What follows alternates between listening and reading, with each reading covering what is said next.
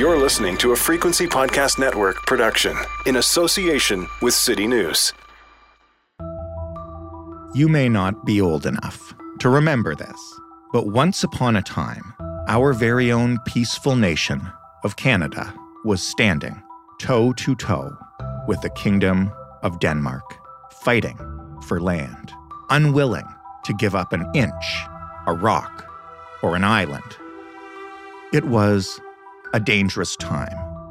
The world was on tenterhooks.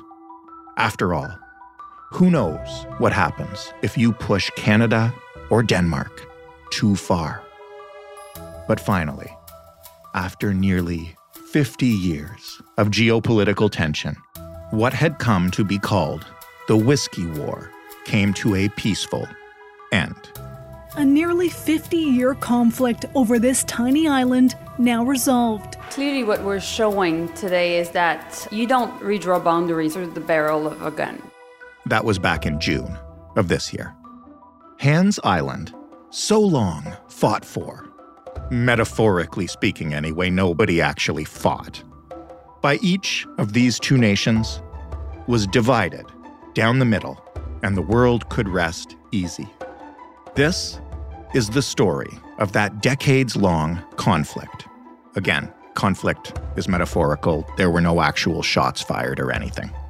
Its resolution, and what a peaceful end to an Arctic border dispute means for the future of the global North. Because while the story of Hans Island is lighthearted and warm, the future of Arctic territories in the climate age is very much not.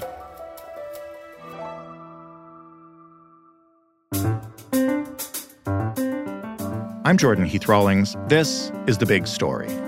Martin Breum is a Danish journalist who is one of the world's leading experts on the Whiskey War and that little island way up north. Hello, Martin. Hello there, Jordan. Why don't we begin uh, with the island in question? Can you just tell me about Hans Island? Like, where is it? What's it like there? It's very hard to describe. It's very, very far away. It's it's the way north of any human settlements in Greenland. Uh, if you know of Grisefjord, uh, in the very, very high north of Canada, uh, very close to Greenland. It's as far as that and some more up there. It's in a very narrow strait between Greenland and Canada. This strait is only 35 kilometers wide, and the island is smack in the middle there. So it's basically embraced by sea ice most of the year. Sometimes there's open water around it. I happened to be there in 2018 on a, on a scientific expedition that was in the neighborhood, so to speak. Uh, we, we had a very large helicopter to our disposal just for for the interest of it, we landed on Hans Island briefly for for some hours, just simply to check it out. So I happen to know what it looks like, and but first of all, I I want to to tell you that it's very beautiful there.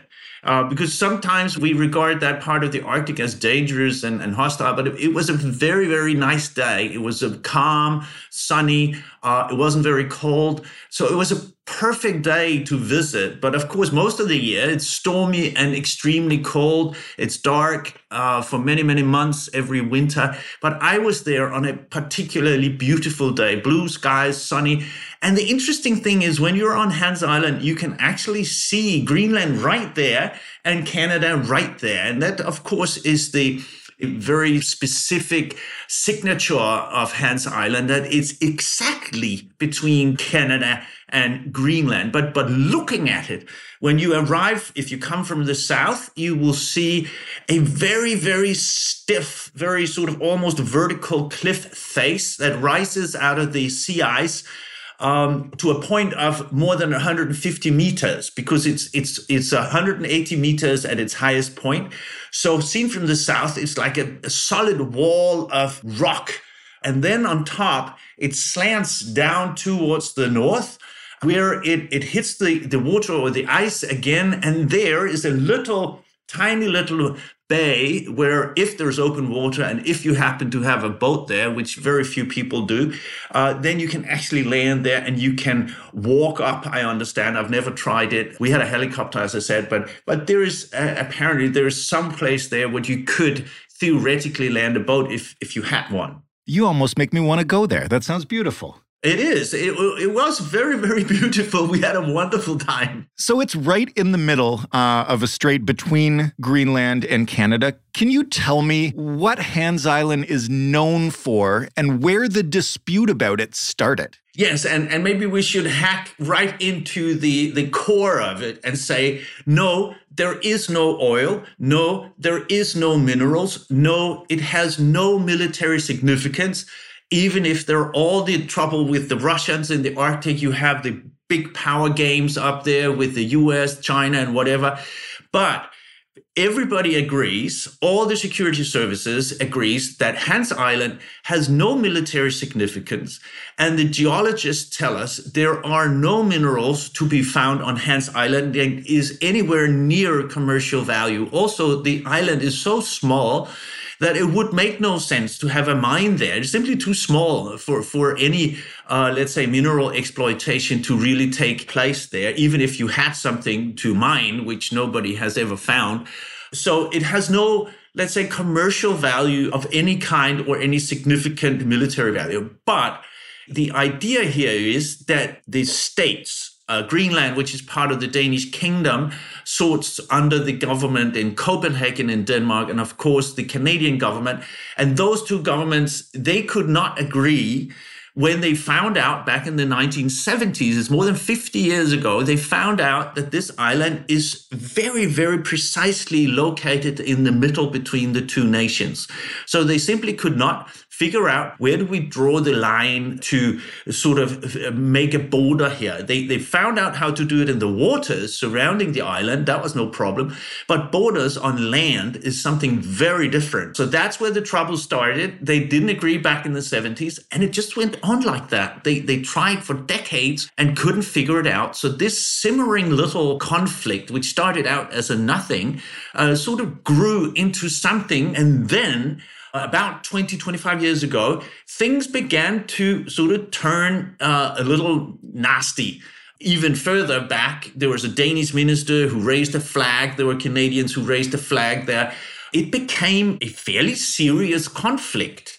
Uh, simply because the governments were reluctant to give up you know, even this tiny little island, or even find out how to separate it in two, or give it to the Inuit in the in the area, or any kind of suggestion were just rejected by the governments, both governments. You had conservative governments. Uh, you probably remember much better than me how strongly they felt about the Arctic and the defense of any Canadian territory in the Arctic. And the Danish government was no better. And they had there were there were soldiers going there raising the Danish flags. There was a Canadian Minister of Defense back in I think 2005 who went there and he actually downed the Danish flag. And now we're talking serious business. I mean, a minister of defense from a foreign country enters something that the Danish government uh, says belongs to them, and he downs the flag it was delivered very politely so uh, to the Danish embassy in Ottawa uh, and, and duly returned to Copenhagen.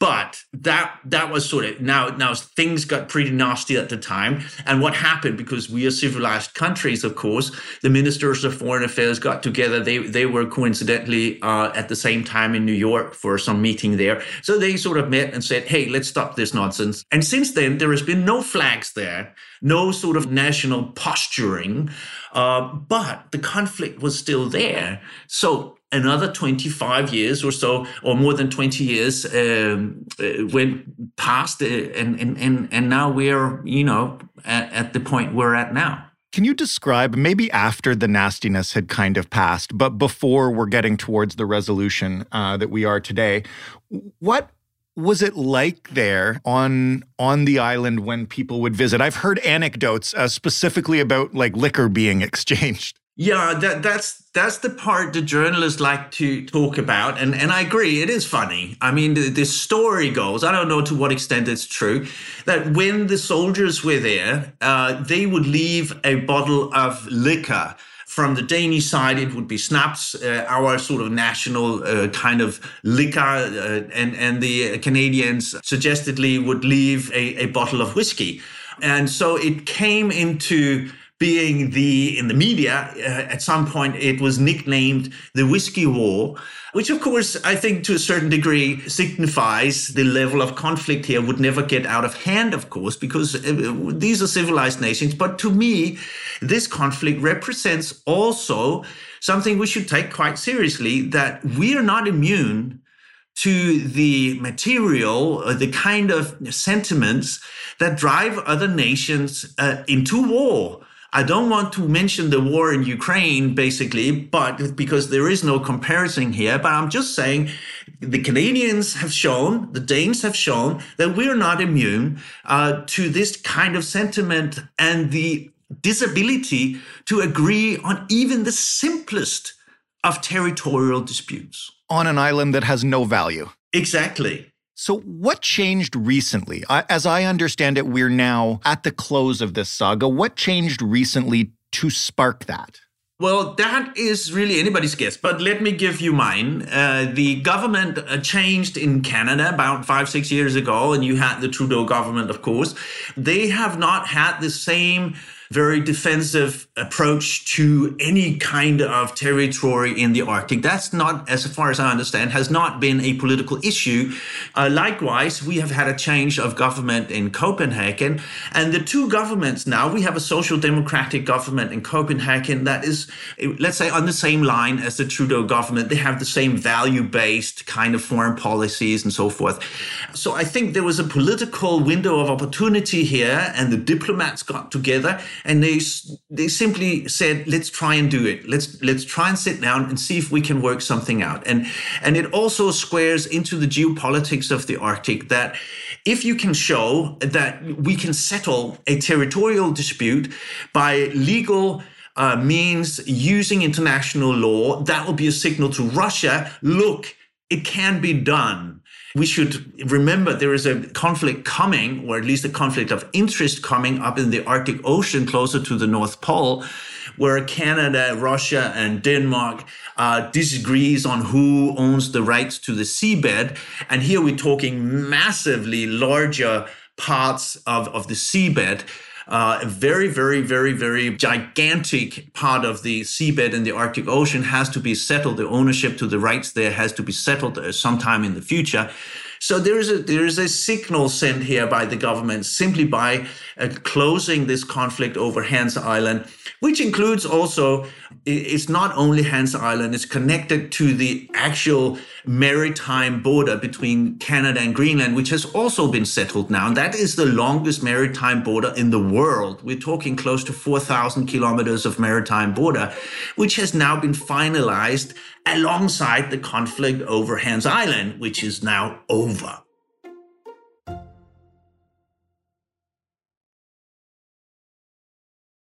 So, what is the ultimate settlement on Hans Island? Who gets what? Basically, Canada gets half, Greenland slash Denmark gets the other half. Very, very simple. So, after all that, after 40, 50 years, they just drew a line down the center of the island. Yes, exactly. It's not a straight line as such because the diplomats agreed we will use not a straight line, but we will follow international norms and we will follow sort of a natural phenomena. It's not a river. It could be a river. It could be a mountain range. Here they chose, there's sort of a rift that goes almost smack, you know, in a straight line, but not quite a straight line across the island. And what they've also accomplished by following this rift is that the little bay I mentioned, the only landing place on the island will be split in two. So basically, Canada has the right to the same bay as the, the Greenlanders, the Danes have. And of course, they will just use the bay as if it was anybody's bay. Uh, in, in the real world, I mean, this border doesn't mean a thing. Right. There is nobody who uses this island for anything, but the government Canada is happy. They can claim we got half, Denmark got the other half. And there are some very, let's say, subtle details because they also managed in the same deal uh, to draw a line down in the Labrador Sea, south of Greenland, close to Canada, and there there might be valuable minerals and oil on the bottom of the ocean. So that was a, a very, very fine cut deal down there as well. And apparently both governments got what they wanted there. Both governments got what they wanted basically on Hans Island. And, and somehow a compromise was worked out here so everybody's happy. And now I said the island has no value, and, and we should, of course, remember it has a lot of value to the people who live in the region. There are very few people who live there, but those who do, of course, regard the island as part of Inuit uh, territory. Uh, it has, from from old days and still this to this day, has value as a hunting grounds for the hunters from North Greenland hunt polar bear there now and then. So it's it's not in that sense. Uh, not of, of value to the locals. Obviously, it has some value, and it's especially the uncertainty of living in an area with no precise border has had some impact over the years, and now that is gone. Well, I'm glad you mentioned the Inuit because I wanted to ask you about their role in this process and ultimately leading to this settlement. But as I understand it, Canada has the Inuit to thank for most of their territory in the Arctic. Well, so so does Denmark. I mean, you are much more of an Arctic country than Denmark. Denmark is 4,000 kilometers away from the Arctic. We are only an Arctic nation because Greenland belongs to the Kingdom of Denmark. Hans Island has nothing to do basically geographically with Denmark. It's a Greenlandic island. And the Greenlandic government, the self ruled government, the sort of a semi autonomous government in Nuuk, the capital of Greenland, has been deeply, deeply involved in the negotiations with Canada. It's been sort of a tandem ride between the diplomats from Copenhagen and Nuuk. They have coordinated their views and, and, and priorities before any talks with your government. Uh, how it works on the Canadian side, I have no idea. So you'll have to ask them. But on the Danish Kingdom side, it's been a very, very close collaborative process. And we should remember here that one of the results of the deal, in the actual deal between the government of Canada and the Greenlandic and the Danish government on the other side, there is also mention of a potential greater Inuit control, not only over Hans Island, but of larger parts of that whole region up there in the very far north. So there's an opening here, a diplomatic opening, both by the government in Ottawa and that in Copenhagen, that if the Inuit in Canada and Greenland get together and say, we have ideas on how to manage, uh, let's say, fish stocks, uh, game, uh, hunting, uh, other resources in the area, we would like to suggest the following so that we take more control over the area regardless of or regardless of what they say in Ottawa and Copenhagen. Well, in the deal, it says the governments will be willing to discuss such future potential Inuit control solutions to other, let's say, regulatory issues in that region. So that might be basically the, the real deal here